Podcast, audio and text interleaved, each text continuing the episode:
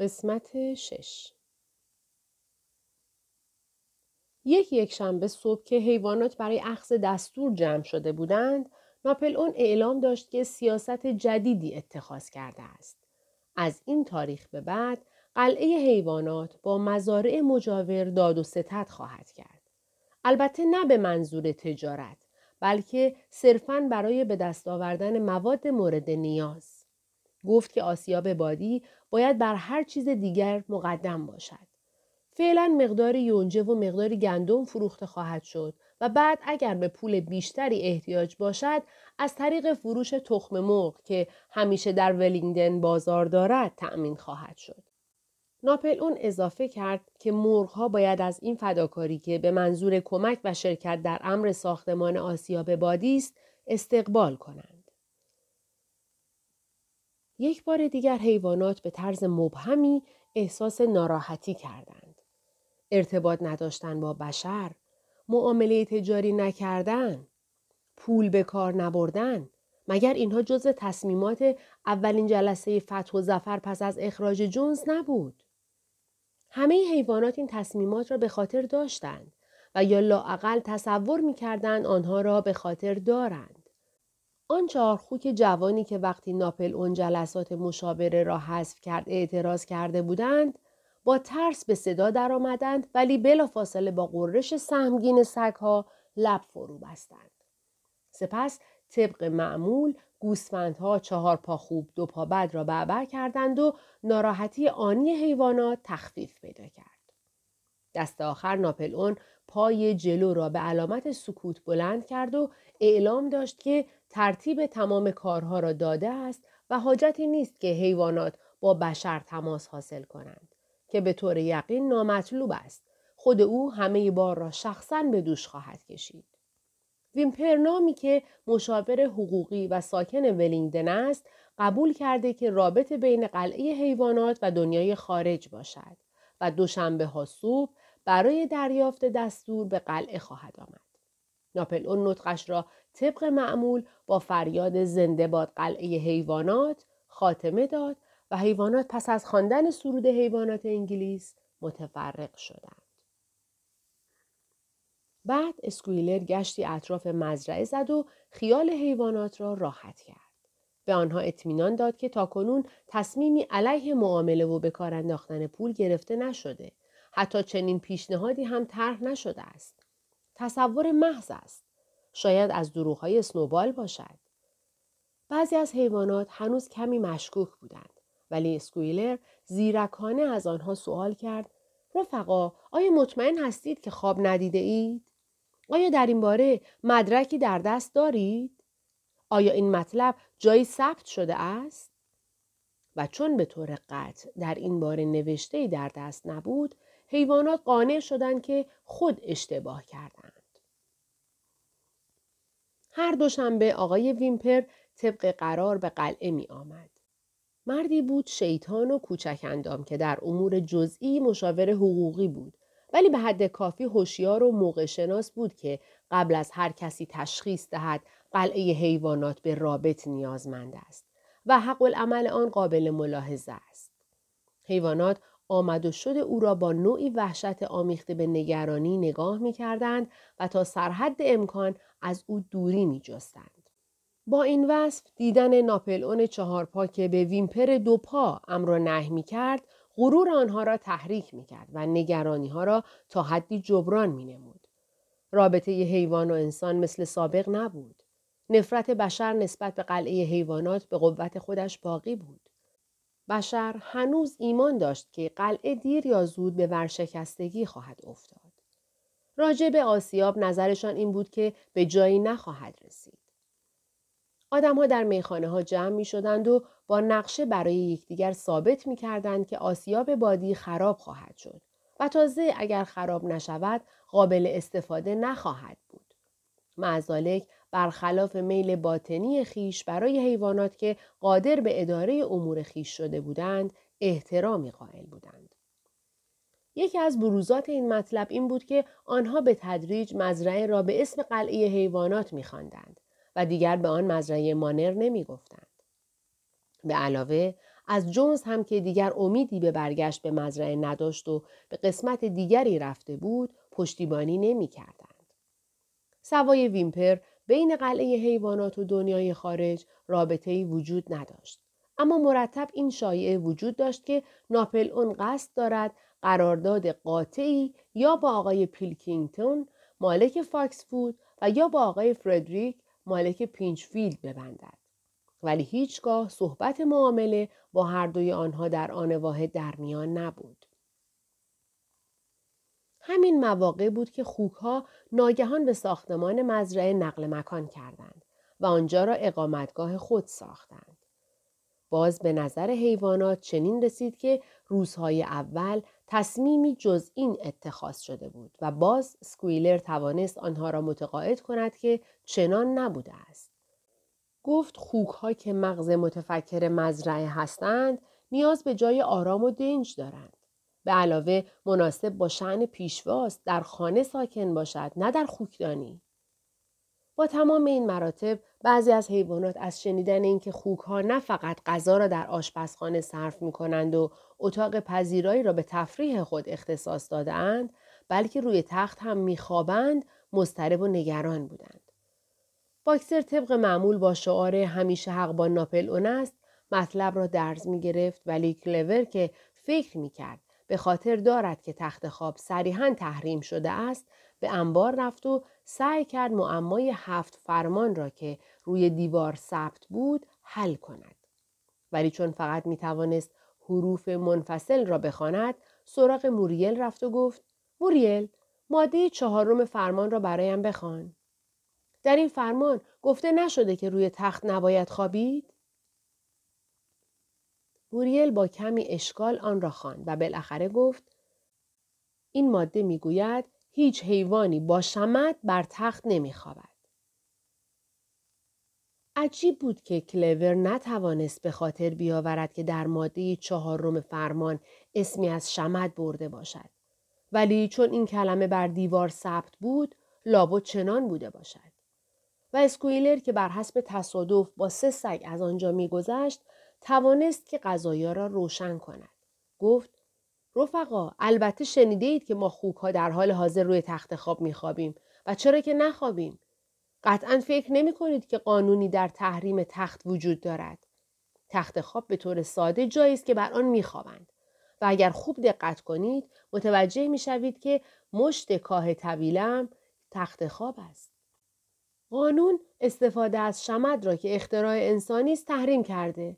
و ما شمدها را برداشته ایم و لای پتو میخوابیم تختها کاملا راحتند اما نه زیاده بر حدی که ما بعد از کارهای فکری به آن نیاز داریم.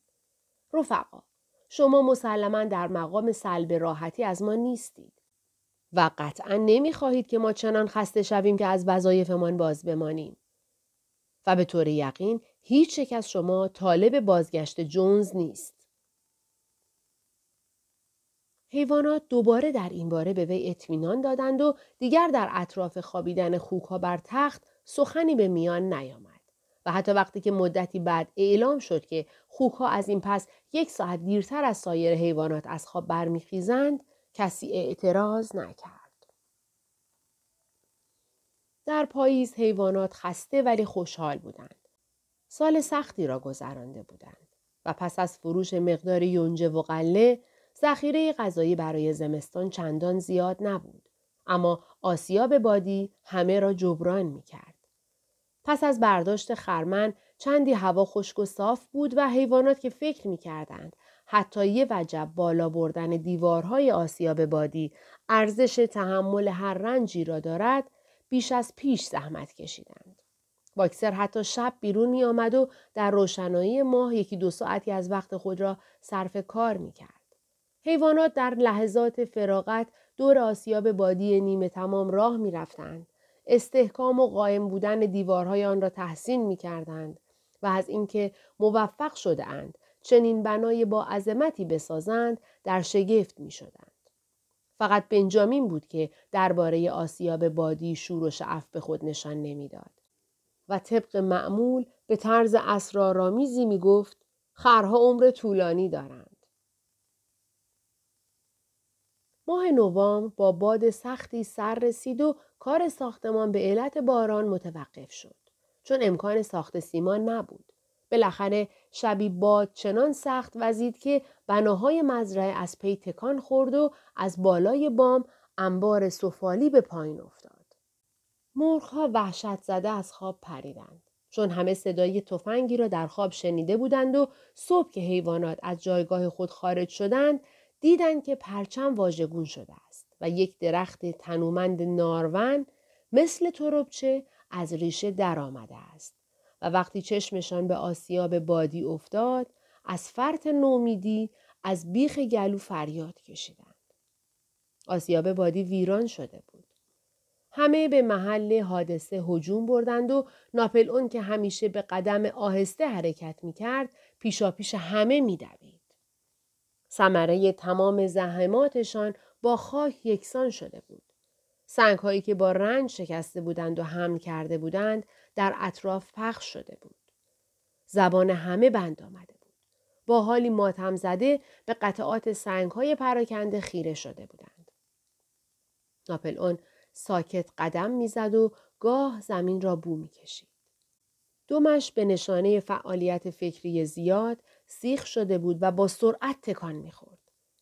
ناگهان گوی به نتیجه رسیده باشد ایستاد و گفت رفقا می‌دانید مسئول این قضیه کیست؟ آیا دشمنی را که شبانه آمده و آسیاب ما را واژگون ساخته می‌شناسید؟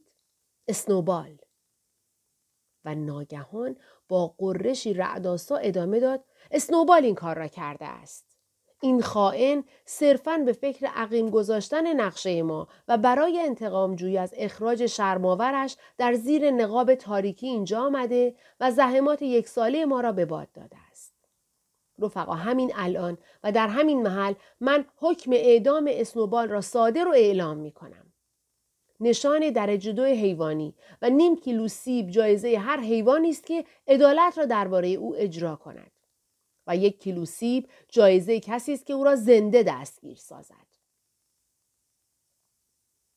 حیوانات از اینکه موجودی حتی اسنوبال می‌تواند تا این پایه بزهکار باشد سخت متأثر شدند و فریادی از خشم برآوردند و همه به این فکر افتادند که در صورت مراجعتش به چه نحو او را دستگیر سازند. تقریبا بلافاصله رد پای خوکی در چمن پیدا شد.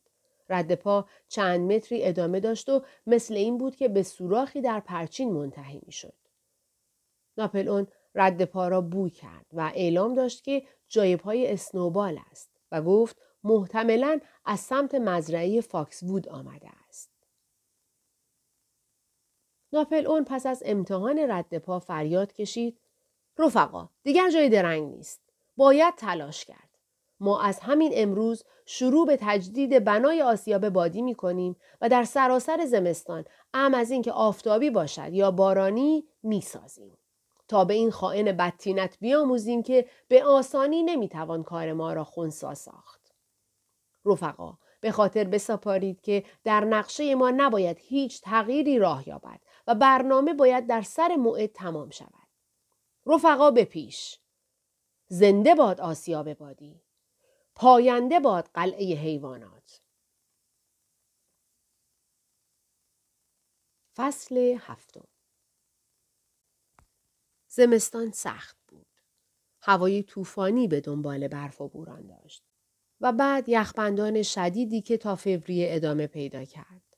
حیوانات تا آنجا که ممکن بود در تجدید بنای آسیاب بادی میکوشیدند چون کاملا از توجه دنیای خارج به مسئله آگاه بودند و می‌دانستند عدم موفقیت آنها و تأخیر در ساختمان آسیاب بادی سبب کامیابی و خوشنودی بشر حسود خواهد شد.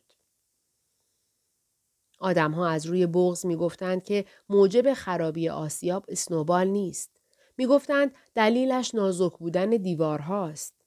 حیوانات با آنکه این حرف را قبول نداشتند مصمم شدند دیوارها را به جای 18 اینچ سابق به زخامت سه فوت بسازند.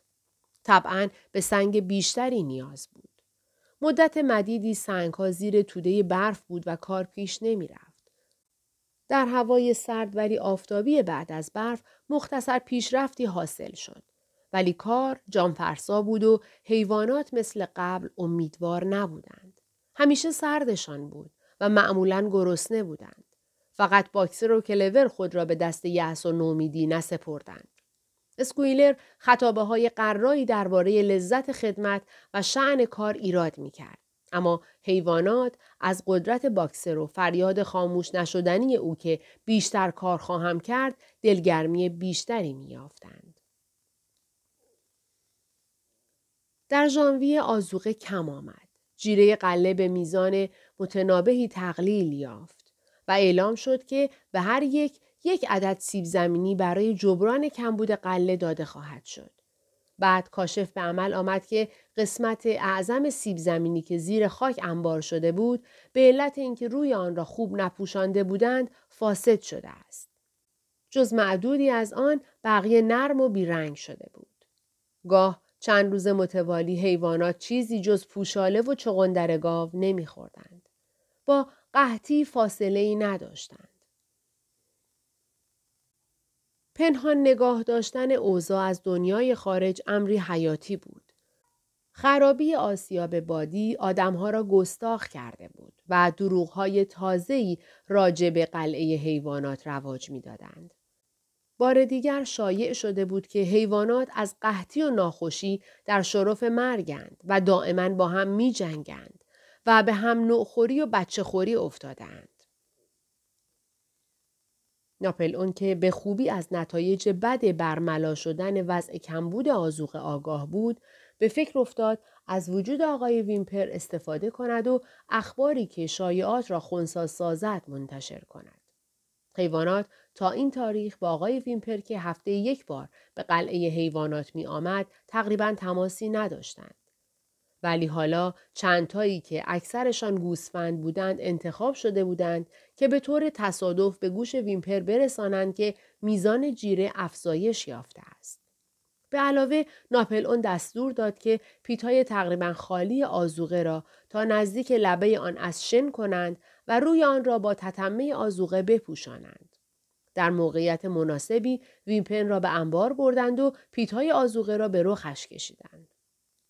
ویمپر اقفال شد و مرتبا به دنیای خارج گزارش می‌داد که در قلعه حیوانات کمبود آزوقه نیست. با وجود این در اواخر ژانویه مسلم شد که باید مقداری قله از جایی تهیه شود. در این روزها ناپل اون کمتر آفتابی می‌شد و تمام وقتش را در ساختمان مزرعه که درهای آن را سگهای حیولایی محافظت می‌کردند میگذراند. و اگر خارج می شد با تشریفات و همراه اسکورتی متشکل از شش سگ بود که نزدیک به او حرکت می کردند و به هر که به او نزدیک می شد می قریدند. صبحهای یک شنبه هم دیگر حاضر نمی شد و دستوراتش را به وسیله یکی از خوکها بیشتر اسکویلر ابلاغ می کرد. یکی از یک شنبه ها اسکویلر اعلام داشت مرغها که دوباره آماده تخم گذاشتن هستند باید تخمها را تحویل دهند. ناپل اون به وسیله ویمپر قراردادی برای فروش 400 تخم مرغ در هفته را پذیرفته بود. قیمت تخم مرغها قله و قوت مورد نیاز مزرعه را تا تابستان و رسیدن اوضاع مساعدتر تأمین می کرد. وقتی مرغها این مطلب را شنیدند، قلقله وحشتناکی راه انداختند. احتمال لزوم چنین فداکاری قبلا اعلام شده بود ولی آنها باور نمی کردند که ممکن است روزی عملی شود. مرغها خود را آماده کرده بودند تا بهار کرد شوند. گرفتن تخمها را در این موقع جنایت محض می دانستند. از زمان اخراج جونز برای اولین بار شبه انقلابی پیش آمد. مرغها تحت رهبری سه مرغ اسپانیایی جدا در مقام این برآمدند که خواست ناپل اون را خونسا سازند. به این منظور بر شیب سقفها تخم می کردند و در نتیجه تخمها به زمین می افتاد و می شکست. ناپل اون به سرعت و بیرحمانه دست به کار شد. دستور داد جیره مرغها را قطع کنند و حکم کرد هر حیوانی که به آنها حتی یک دانه برساند محکوم به مرگ خواهد شد. سگها مراقب بودند که دستورات اجرا شود. مرغها پنج روز مقاومت کردند ولی بعد تسلیم شدند و برای تخم گذاری به لانه های خود برگشتند. در این فاصله نه مرغ تلف شدند. اجسادشان در باغ میوه دفن شد و شایع کردند که مرغها از بیماری خروسک مردند. ویمپر از این ماجرا چیزی نشنید و تخم مرغها در موعد معین تحویل شد و ماشین باربری بقالی هفته یک بار برای بردن تخمها به مزرعه می آمد.